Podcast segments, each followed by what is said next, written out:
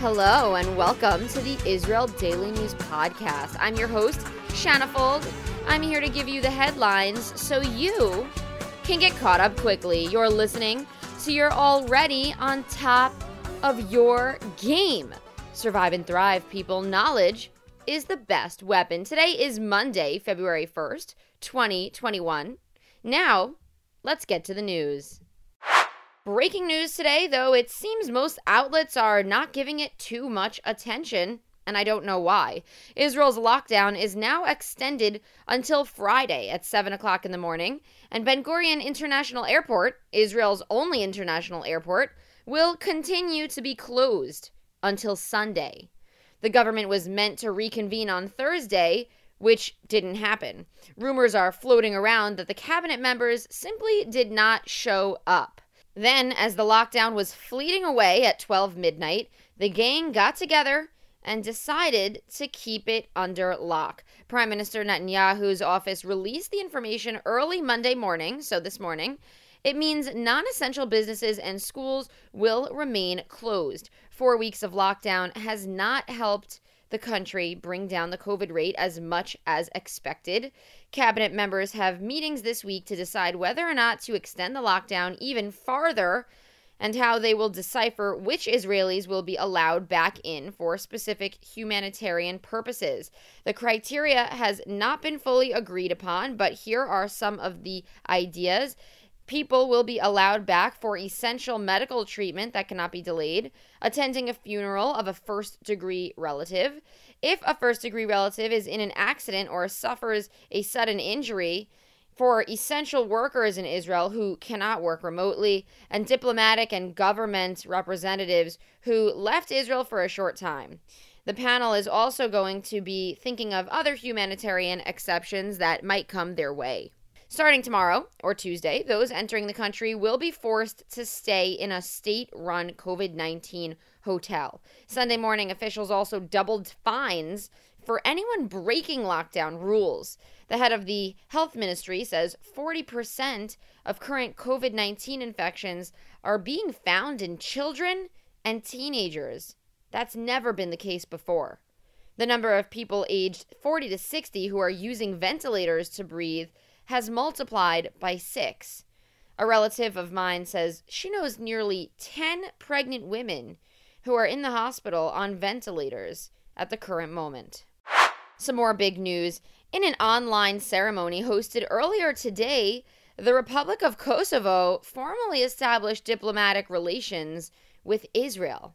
It was originally planned to take place in an in-person event in Jerusalem, but due to the recent closure of Ben Gurion Airport, the ceremony was held virtually, using Zoom. Can you imagine? It's a new world when two countries form ties in an online ceremony.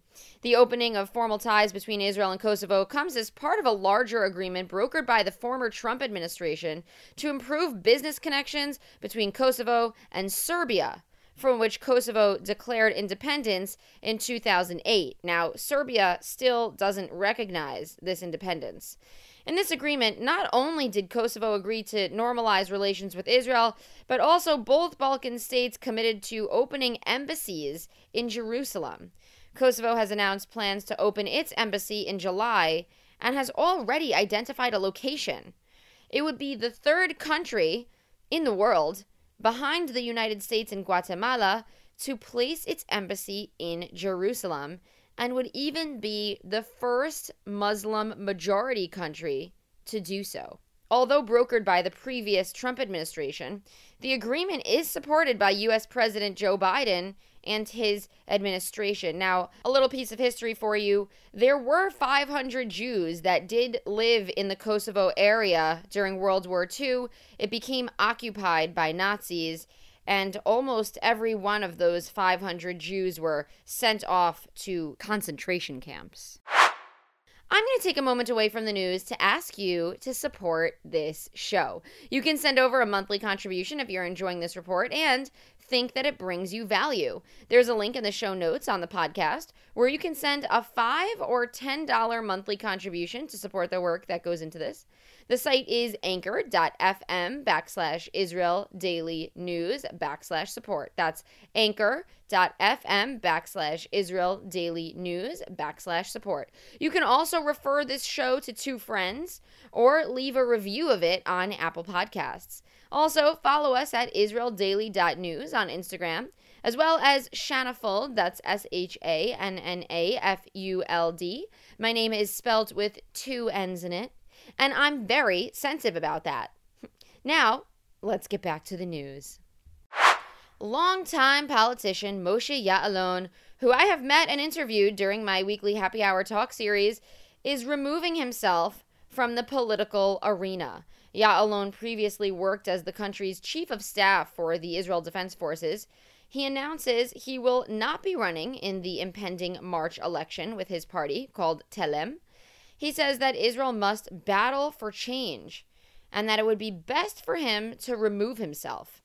Ya'alon says his preference for the good of the country precedes his desire for any personal benefit and that it has always been that way for him. He said that he believed that by running independently with Telem, he could increase the power of the political camp, which is pushing for change.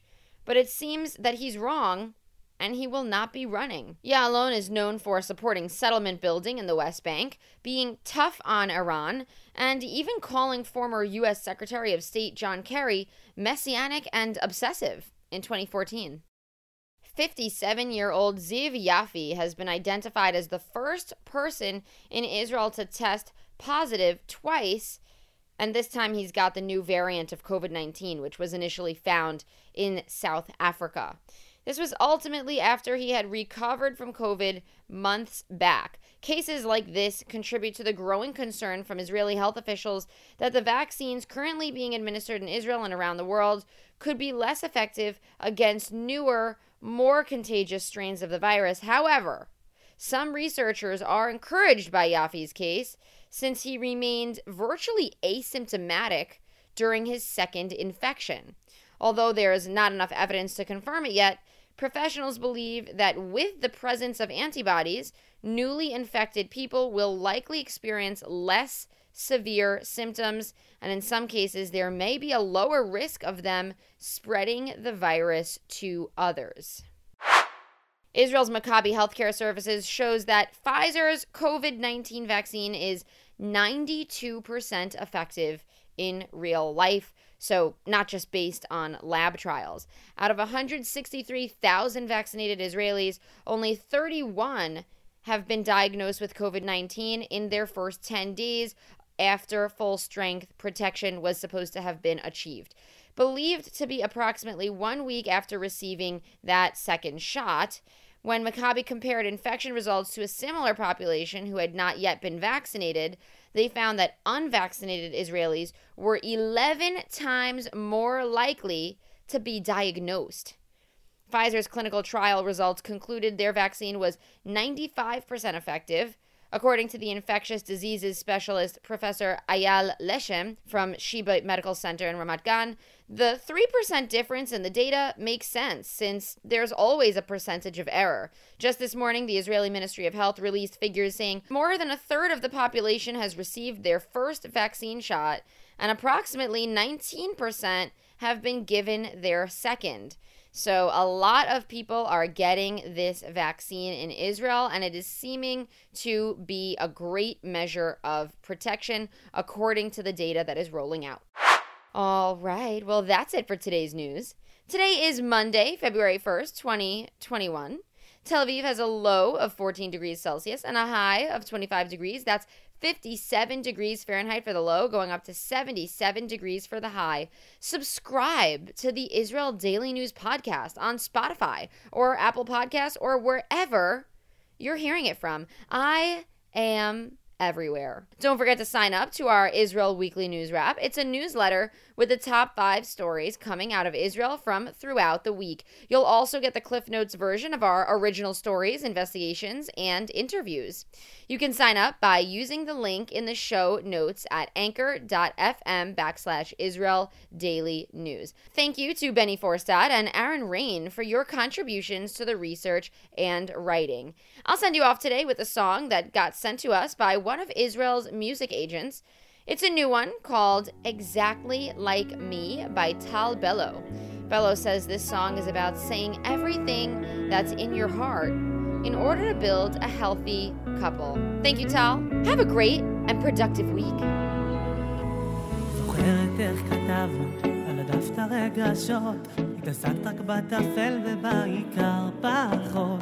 מילים מילים יוצאות מלב סדוק סדות נשרפים עכשיו בראש שלי תגידי לא עברנו את הגיל הזה לפתור את המחובר או משהו כזה נו כבר מאמי בואי נעזים וזה סוף רק תגידי מה מה תגידי לי כבר מה שאת צריכה אהבה זה מה שאת רוצה תגידי כבר לכל החברות שלה שאין עוד כמוני את בדיוק כמוני פה ממש נוצר כל השינוי אוהב אותך מיליונים לא רוצה אפילו שוני אחד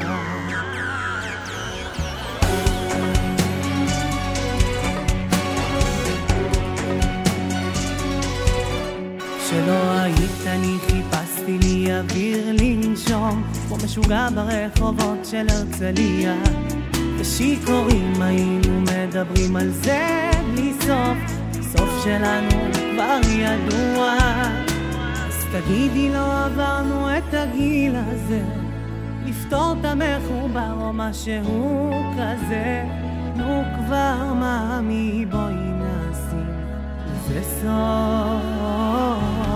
רק תגידי מה על מה מאומה תגידי לי כבר מה שאת צריכה אהבה זה מה שאת רוצה תגידי כבר לכל החברות שלה שאין עוד כמוני את בדיוק כמוני פה ממש נוצר כל השינוי אוהב אותך מיליונים לא רוצה אפילו שוני אחד